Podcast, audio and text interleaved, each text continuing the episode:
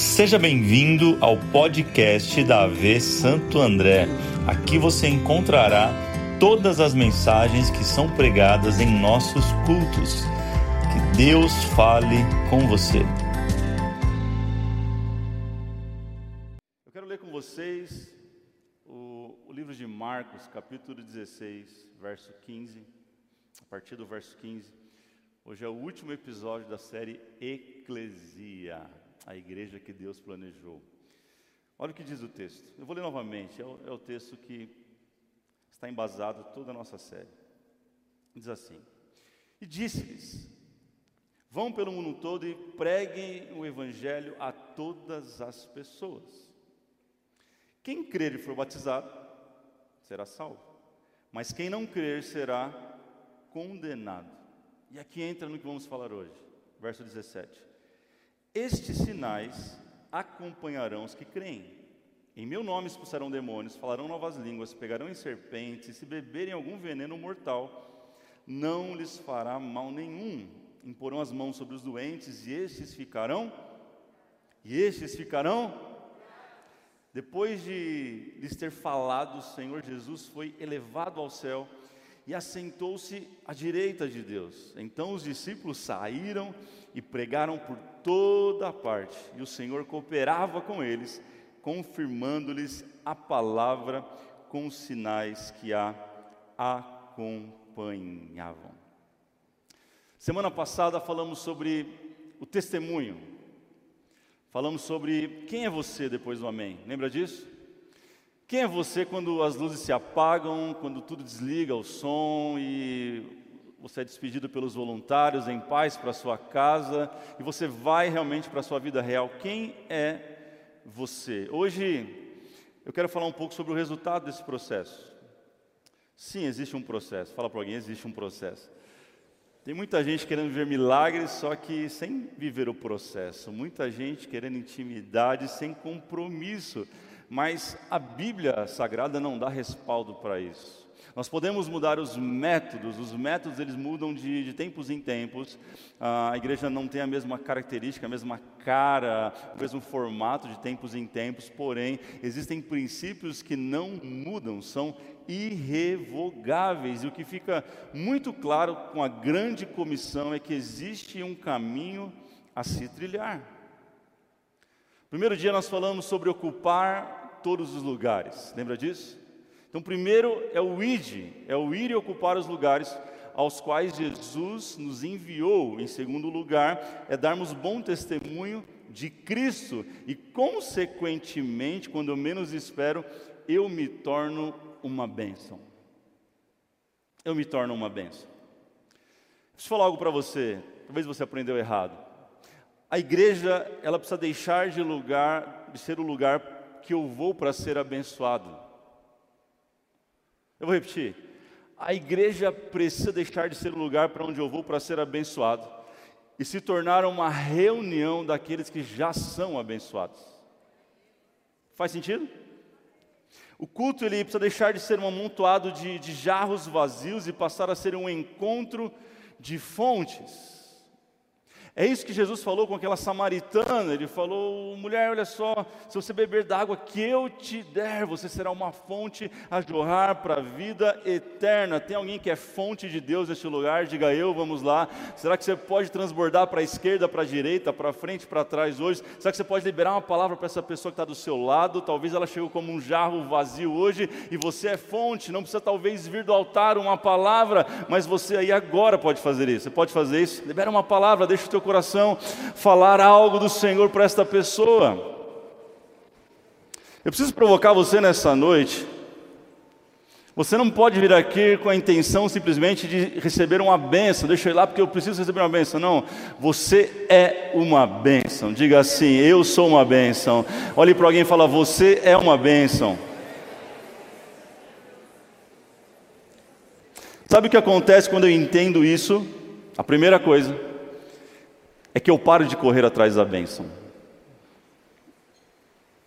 Eu paro de correr atrás da bênção. Eu sei que vai contra muita coisa que você aprendeu por aí, vai contra algumas coisas que você aprendeu até em igreja. É, tem um ditado muito famoso no mundo dos negócios, para quem trabalha com vendas, que se você está correndo atrás de algo, que você já é o segundo. Já ouviu isso? Está correndo atrás de algo, é que você já é o segundo. Esse ditado em parte está certo, porque nós não devemos correr atrás de nada, porque nós já somos, já somos abençoados. Mas a outra parte está errada, porque não tem problema nenhum nós sermos o segundo, sabe por quê? A Bíblia diz que Jesus Cristo ele é o primeiro. E ao vir para essa terra, ele abriu um novo e vivo caminho, e todos aqueles que andam pela obra que Jesus já consumou na cruz são abençoados. Então, se Jesus é o primeiro, não tenho problema de ser o segundo. Quem está comigo? Quem está entendendo o que estou falando, gente? Quanta gente vivendo angústia, desespero, correndo sem parar, em busca de ser o primeiro, em busca do topo, em busca de conquistar o melhor lugar, em busca de se provar para alguém. Eu fiquei cansado só de falar. Ei, respira. Tranquiliza o teu coração, porque Jesus é o primeiro. E nós podemos caminhar naquilo que Ele já conquistou para nós na cruz do Calvário. É Ele que edifica a sua igreja. A igreja é dele. Nós somos dele. A nossa vida também é dele. Então fala para alguém, fica tranquilo. Fala, fica tranquilo que Jesus já abriu o caminho. Por isso que nós lemos há, há, pouco tempo sobre a grande comissão, nesse texto, ele dizendo: Em meu nome. Jesus falando. Não é no nome do Davis, não, não, do, do, Roberto, da Maria, do João, não é, porque se for no nosso nome vai dar problema. Se for no nosso nome vai ser difícil. Se for no nosso nome, talvez realmente seja impossível a gente fazer isso, mas ele está dizendo, em meu nome. Ele vai dar uma lista enorme dizendo: expulsarão demônios, falarão novas línguas, pegarão em serpentes, não morrerão se beber algum veneno mortífero, colocarão, colocarão as mãos sobre os enfermos e serão curados em meu nome. É sobre o nome que está acima de todo o nome. Que nome você vê adorar nessa noite, hein? Vamos lá. Ao nome de Jesus ao nome de Jesus, que um dia todo joelho se dobrará e toda língua confessará. É o nome dele, o nome que está acima de todo o nome. Será que tem alguém que pode adorar esse nome nessa noite por 30 segundos? Será que você pode erguer a sua voz? Será que você pode celebrar o nome dele e falar: É por você, Jesus, é em teu nome? E ele começa, em meu nome expulsarão demônios. Ele está falando de autoridade espiritual, em meu nome vocês terão autoridade no mundo do espírito. É por isso que a Bíblia vai dizer que a nossa luta, ei, a minha luta, a tua luta não é contra carne ou sangue, não é contra pessoas, mas é contra principados nas regiões celestiais. Mas se você vai em nome de Jesus, você cria autoridade para entrar em alguns lugares e desfazer algumas obras das trevas. Quem está comigo, diga amém. Em meu nome falarão novas línguas. Em nome de Jesus, nós recebemos a capacidade de comunicar com quem for. A, a, igreja da última hora é uma igreja que tem a capacidade de comunicação com todos os povos, todas as línguas, todos os guetos, com todo mundo em meu nome. Foi isso que aconteceu em Atos 2. Ali foi a descida do Espírito Santo, ela foi marcada por línguas de todas as nações que estavam reunidos ali no dia de Pentecostes. A Bíblia vai dizer que cada um ouviu falar do amor de Jesus na sua língua materna. Homens simples, pescadores, mal falavam talvez a língua deles, mas pela capacidade do Espírito Santo, em meu nome cheios do Espírito Santo, em meu nome, no nome daquele que é sobre todo nome. O Evangelho foi pregado e mais de 3 mil almas se converteram. Esse poder está sobre você. Esse chamado e esse envio também está sobre você. É muito bom falar a, a língua dos anjos. É, a Bíblia fala quem fala em mistério fala para a própria edificação. Isso é poderoso, nós cremos nisso. Mas ei, é muito melhor você falar a língua de alguém, essa pessoa receber a Cristo Jesus. Quem está comigo, quem está entendendo? Em meu nome pegarão em serpentes, disse Jesus. Ele não está falando literalmente você pegar uma cobra, provocar ela. Não é sobre isso. Senão a gente podia fazer uma, uma caravana amanhã para o Butantã. Quem topa? Mas está escrito. É sobre isso? Claro que não. Ele está falando sobre autoridade para você colocar a mão em lugares que pessoas não têm coragem de colocar ou não têm autoridades para colocar. Sabe aquela coisa assim, ó, nessa cumbuca eu não coloco minha mão? Deus está dando autoridade para algumas pessoas aqui para entrar em lugares que muita gente não entra, tocar em coisas que muita gente não toca, mexer em situações que muita gente não quer mexer, e em nome de Jesus isso vai se dissolver. Em meu nome. Ele diz mais: em meu nome, se beber algum veneno, alguma coisa mortífera, não vai te fazer mal. A Bíblia diz que nenhuma arma forjada no inferno prevalecerá contra a igreja do Senhor. Aonde que está a igreja de Jesus nessa noite aqui? Será que ela veio, gente?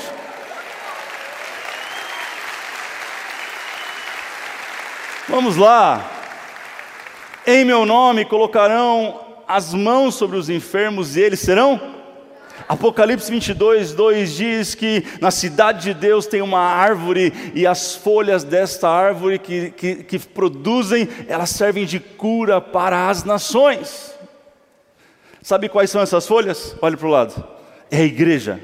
A igreja é o remédio para o mundo. Pessoas vão te procurar essa semana, ainda esse mês, talvez o mês que vem, precisando de uma palavra, de uma imposição de mãos, de um conselho, e você vai servir de cura para as nações em meu nome. Você vai olhar e falar assim: Eu não tenho como dar conselho. Vai vir espírito de sabedoria sobre você, discernimento, e você vai ter uma palavra para essa pessoa. Você crê nisso, meu irmão? É sobre a autoridade do nome de Jesus. O nome que está disponível para mim é o mesmo nome que está disponível para você nessa noite.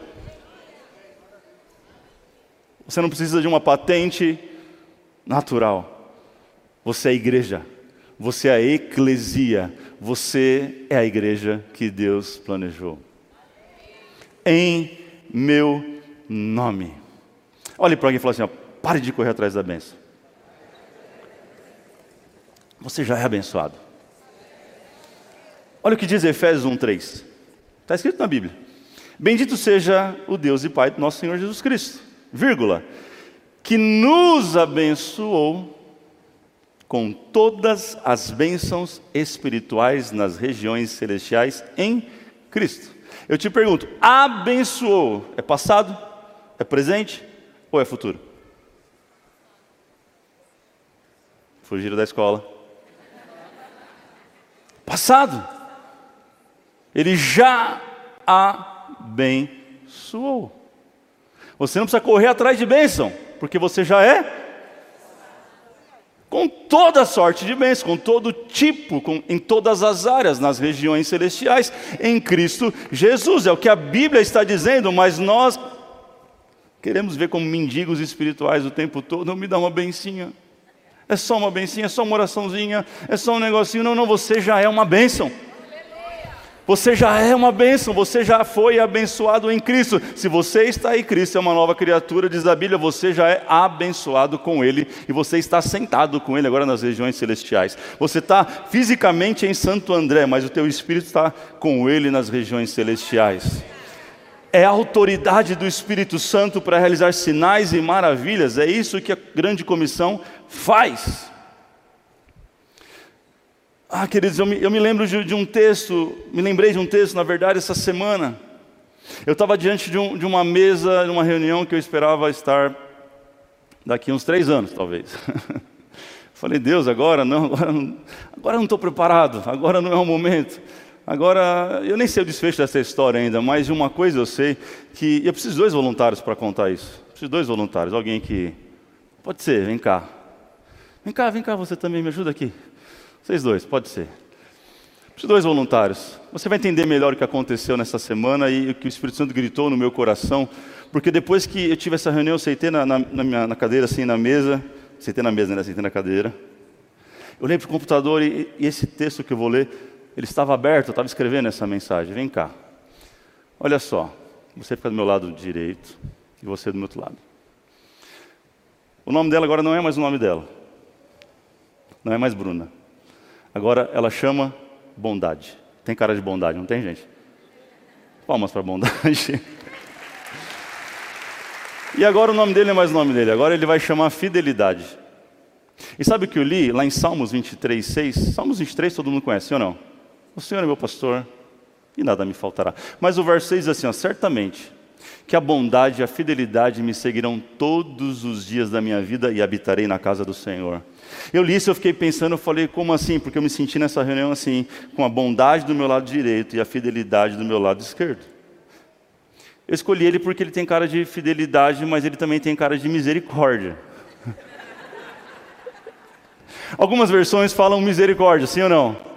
Por que, que uma fala misericórdia e a outra fala fidelidade? Porque a graça de Deus é aquilo que nós não merecemos, mas Ele nos dá por, por graça. Eu não mereço, mas Ele, por isso que a salvação é pela. Agora a misericórdia é aquilo que eu merecia. É o pagamento do pecado. Por isso que ele tem cara de misericórdia. É o pagamento do pecado, e eu mereço, mas ele não me dá. Isso é misericórdia. É o contrário. Quem está entendendo? Mas algumas versões são fidelidade, porque tem tudo a ver. A Bíblia fala que Deus ele permanece fiel. A mim, a você? Não, a sua palavra. Quando nós somos fiéis a Ele, Ele responde com fidelidade. E eu me vi essa semana olhando para um lado, eu falei, tem bondade nessa mesa, mas também tem fidelidade.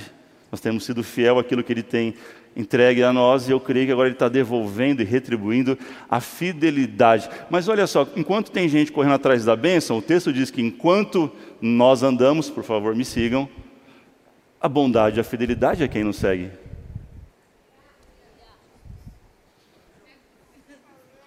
Eu acordo segunda-feira, segunda brava, o que acontece? Acordei. Quem acordou comigo? Bondade e fidelidade. A terça-feira é um dia bacana, sim ou não? Mais ou menos. Mas a bondade e a fidelidade estão lá. A quarta-feira dá um, um angu na empresa. O que, que você faz? Você ajoelha. E a fidelidade e a bondade ajoelha junto. Aí você se ajoelha mal, fala, eu vou sair dessa empresa, vou me cortar. Aí você levanta se sentindo poderoso, não é você, mas é porque a bondade falou, fica tranquilo que eu estou com você. É porque a fidelidade falou assim, fica tranquilo que eu também estou com você. E você vai quarta, quinta, sexta, sábado, domingo, e a bondade e a fidelidade está seguindo você por todos os dias da sua vida. Ei, fica em paz, relaxa o teu coração, tranquiliza a tua mente. Obrigado. Brincadeira, tá? Isso é uma benção. Quem crê nisso? Fala para alguém, bondade e fidelidade estão te seguindo. Fala assim, para de correr delas e deixa ela te alcançar. Faz sentido, gente? Agora, como que eu faço para que bondade e fidelidade me siga por onde eu for? Eu preciso entender que Deus, Ele é o meu aliado.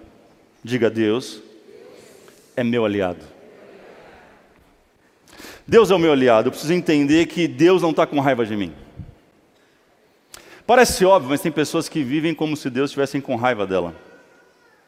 Parece óbvio, mas existem pessoas que acham que Deus está totalmente irado. Parece óbvio isso, mas tem gente que vive achando que Deus é aquele que causa para que os teus planos nunca deem certo, Ele está torcendo, é uma torcida contrária contra, contra tudo que você faz. Se eu pedir para você fechar os olhos, quer ver que interessante? Fecha os olhos por 20 segundos agora, fecha seus olhos, todos.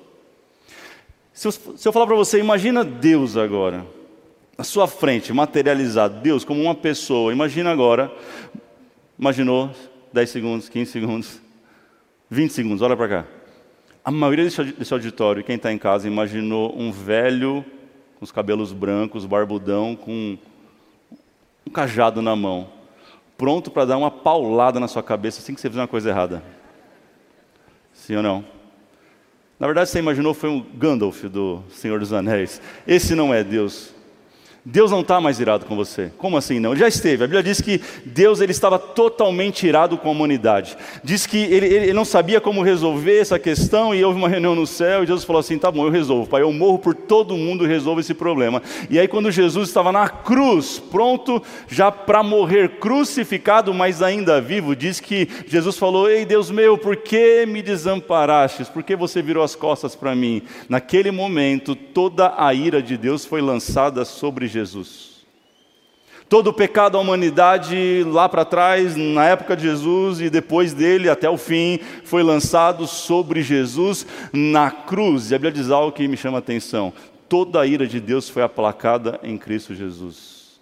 Então, se você está em Cristo Jesus, Deus não está mais irado com você, agora ele passa a ser o seu aliado. Aliás, é o tema dessa mensagem. Olhe para alguém e fala assim: ó, Deus é por você. Fala para outra pessoa do lado, a segunda opção. Fala assim: Deus é por você. Deus é por você. Olha o que vai dizer o verso, verso 20. Do texto de Marcos 16, se nós lemos, talvez você não prestou atenção, vai dizer assim: ó, Então os discípulos saíram e pregaram por, por toda parte, diga toda parte. E olha o que diz agora: E o Senhor cooperava com eles. Deus era contra ou a favor deles? Contra ou a favor deles? A favor. Esse sufixo co está dizendo isso, ação em conjunta. E o prefixo operar significa fazer em conjunto por um mesmo fim. Esse era Deus na grande comissão, levando a sua igreja e cooperando com ela, ajudando a igreja, fazendo junto com ela chegar nos objetivos que ele tinha para a sua igreja. Eu amo Romanos 8, 28, que diz que todas as coisas cooperam conjuntamente para o bem daqueles que amam a Deus. Quem ama esse texto? Eu amo. Quem, como é bom saber que todas as coisas conjuntamente cooperam para o bem daqueles que amam a Deus, sim ou não? Mas muito melhor é o verso 31 de Romanos 8, diz assim: ó, se Deus é por nós, quem será contra nós? Ei, Deus, Ele é por você e não contra você. Deus está lutando ao teu favor e não contra você. Sabe o que é muito melhor do que coisas cooperando? É o próprio Deus cooperando. Tem gente que fala, ah, o universo conspira contra mim, fica tranquilo. Se Deus é por você, quem será contra você? Ele é aquele que coopera pela sua igreja. Eu declaro sobre a vida de algumas pessoas que estão orando por algo que verão sinais de Deus, que Ele está cooperando com aquilo que você tem orado, buscado, clamado, desejado, sabe? Eu quero declarar que maior é aquele que está em você do que aquele que está no mundo. Você crê nisso? Vamos lá? Você pode bater na mão de três pessoas e falar: maior é o que está em você, maior é o que está em você. Você pode dizer isso, maior é o que está em você e com você. Aleluia! Deus é por você. Deus é por mim. Deus é por nós. Quem acha isso bom demais? Vamos lá, se parasse aqui já estava muito bom, sim ou não? A gente podia ir para casa já muito feliz por isso, sim ou não, gente? Mas tem algo que é melhor do que ter Deus como aliado. O que, que pode ser melhor do que ter Deus como aliado? É ter Deus como amigo. Olha o que vai dizer Evangelho de João, capítulo 15, verso 15, gente. A Bíblia é Sagrada. Ele vai dizer assim: ó, Jesus falando para os seus discípulos: Já não os chamamos de servo, porque os servos não sabem o que o seu Senhor faz. Em vez disso, eu os tenho chamado de amigos amigos, porque tudo o que ouvi de meu pai eu lhes tornei conhecido. Sabe o que é melhor do que ter um aliado? É ter um amigo. Porque o aliado ele vai lutar com você até que, preste atenção, até que os mesmos, até que sejam os mesmos objetivos que você tem com ele. Então uma sociedade ela dura enquanto você tem um sócio que tem os mesmos objetivos que você e talvez seja na maioria das vezes ganhar dinheiro. Faz sentido? Vai durar muito enquanto o objetivo é o mesmo, está dando certo. Um casamento, enquanto você tem um objetivo concreto, o marido e a esposa, que não podem ser adversários, mas aliados, vai dar certo enquanto os dois estiverem no mesmo objetivo e conquistando a mesma coisa. Sim ou não? O problema é que chega uma hora que os objetivos divergem e aí vira um problema. Amigo está muito acima de aliado. E é por isso que Jesus está falando: vocês são mais que servos. Eu quero ser mais que um aliado. Eu quero chamar vocês de amigos. Sabe, o Senhor e o servo, a relação deles é diferente. O, o teu patrão não precisa te dar muita explicação quando ele pede algo. Precisa? Teu chefe? Precisa?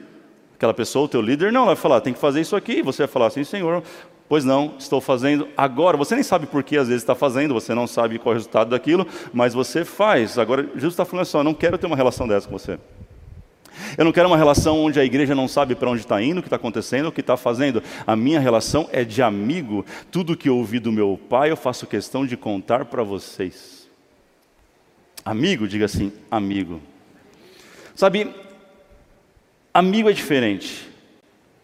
As raízes da amizade são raízes muito mais profundas. As raízes da amizade, elas resistem ao forte vento, às intempéries, às chuvas e também às mudanças de estação. Ela resiste até ao sucesso do outro, sabia? Amigo de verdade é aquele que suporta não a dificuldade, mas ele suporta o sucesso do amigo. Quer saber se alguém é amigo seu? Fala ou não fala? Sabe aquele. O que você sonha em ter? Um exemplo aqui, besta: um carro. Você sonha com um carro, você fala, esse é o carro da minha vida. O homem tem muito disso mais que as mulheres, né?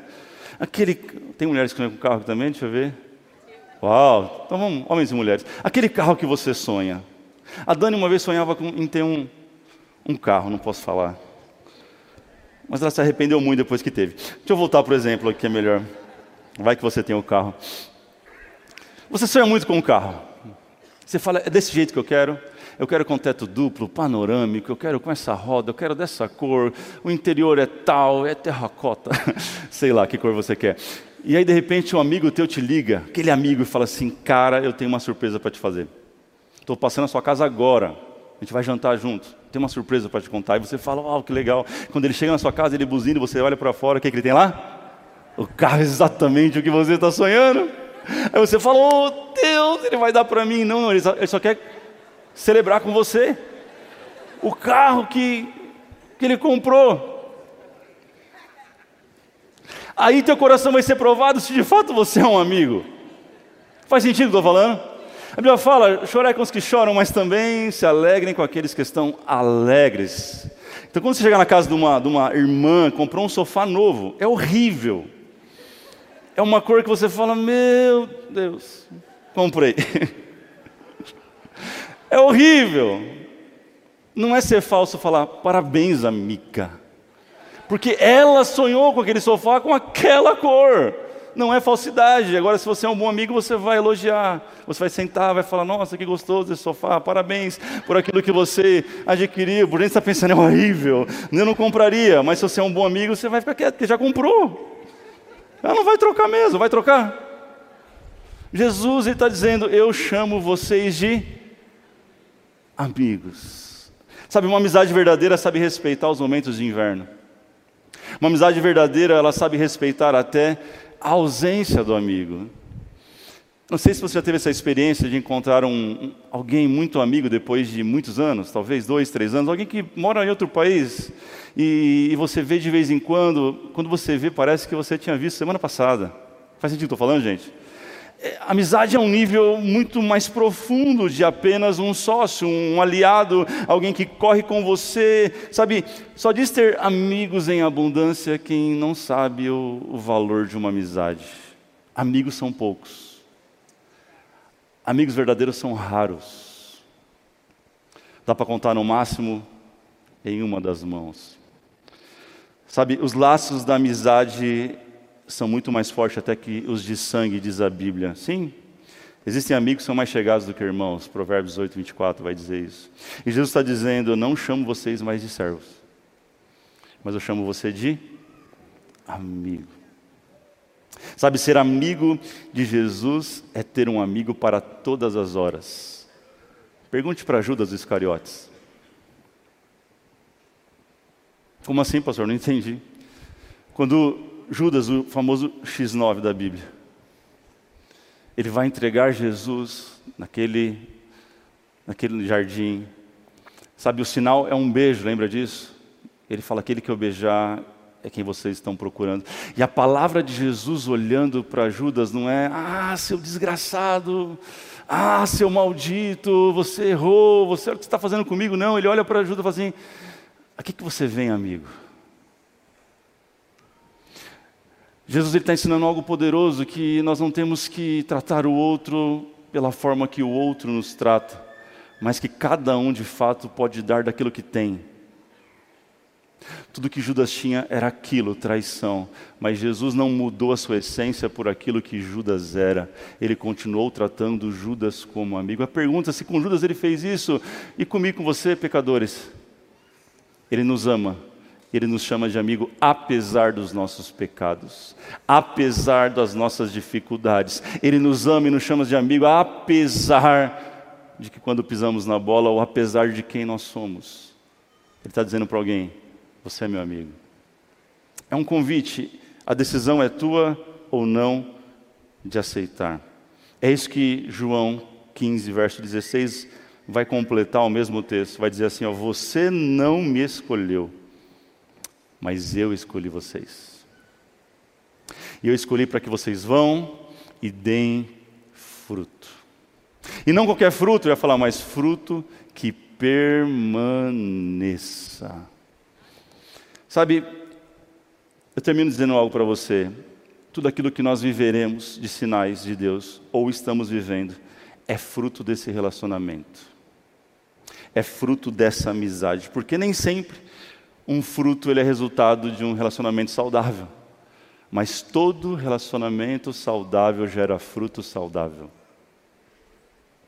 Os sinais da igreja são frutos do relacionamento da igreja com o Senhor da igreja. Se isso faz sentido para você, se coloque de pé, por favor.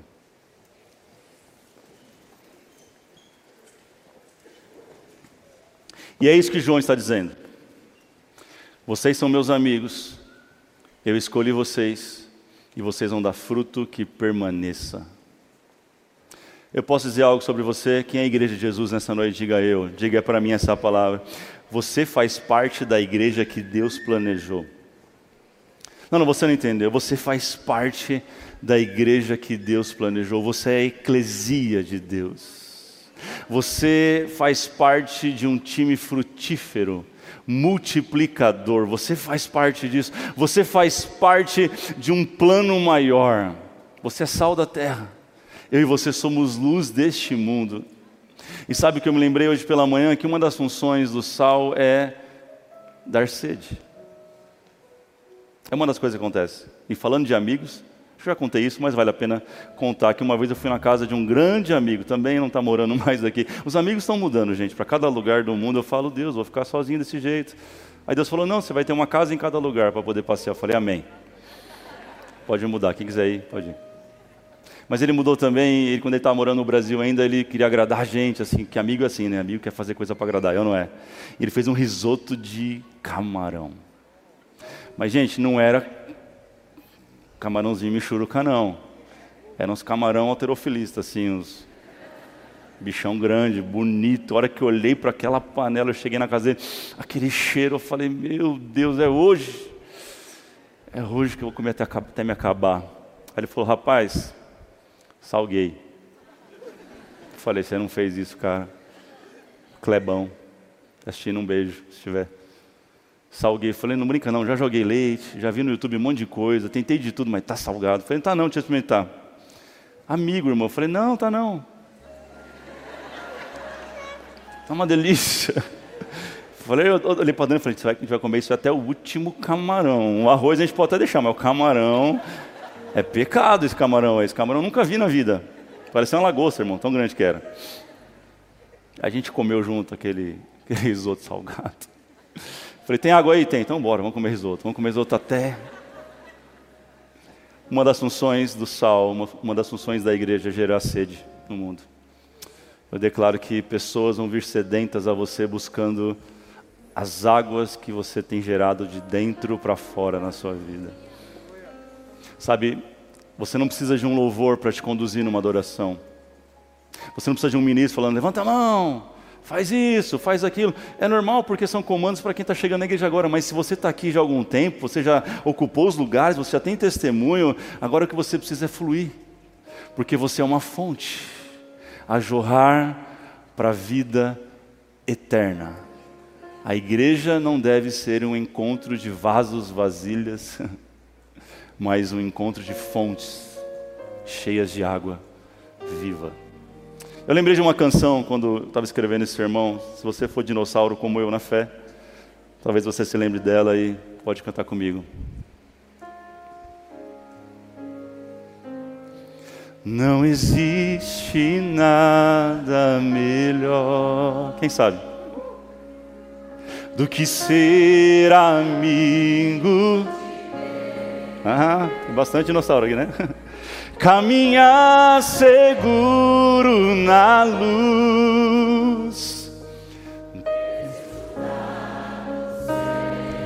Coloca a mão no coração, tem que pôr a mão no coração para cantar isso. Ter a paz no coração, viver sempre em cor, e assim, e assim perceber o que a grandeza do poder de Jesus, meu bom pastor. Vamos lá, todos juntos, não existe. Ei, não existe nada melhor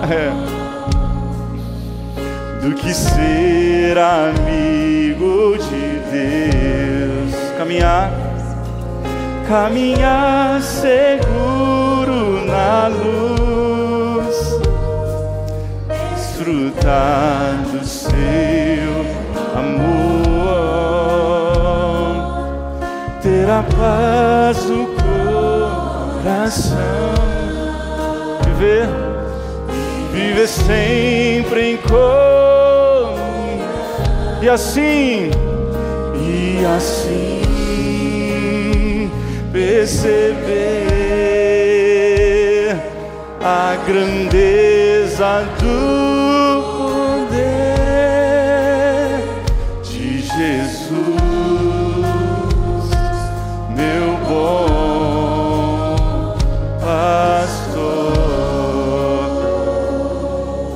Sabe, Salmos 23 diz que Ele é o nosso pastor, e se Ele é o meu pastor, eu tenho certeza que não vai faltar alimento, não faltará provisão, mas às vezes vai ser necessário um jejum. Se Ele é o meu pastor, sabe, não vai faltar pastos verdejantes, mas às vezes nós entramos por alguns vales. De Salmos 23, o vale da sombra e da morte. Sabe, se Ele é o nosso pastor, não vai faltar o carinho, não vai faltar o afago, não vai faltar o, o colo do bom pastor. Mas não significa que de vez em quando ele vai ter que dar umas palmadas na gente, ovelhas desgarradas, teimosas, relutantes. Se Ele é o meu pastor, querido, eu vou ter sempre um amigo fiel para todas as horas da minha vida. É fato que alguns amigos aqui na terra podem falhar, podem até te abandonar. Isso é fato. Mas Jesus, mais Jesus, mais Jesus, jamais. Essa possibilidade não existe. Eu quero orar por você que, por algum motivo, se distanciou desse amigo viveu pertinho dele, teve a experiência de ter ele como amigo, e talvez por alguém, talvez por uma situação, talvez um, uma infantilidade, uma imaturidade sua, você se afastou dele. Saiba que ele está aqui de novo, de braços abertos, assim como ele estava para Judas e para tantos outros, dizendo: amigo. É há um convite para você. O convite de, de João, capítulo capítulo 15, verso 15 está aberto, verso 16, dizendo: Eu vos escolhi. A decisão é sua de ser escolhido por Ele nessa hora. Se você está online, escreve agora no chat e fala assim: Eu quero, eu quero Jesus como meu amigo, eu quero entregar minha vida para Ele, eu quero ver com Ele os meus dias.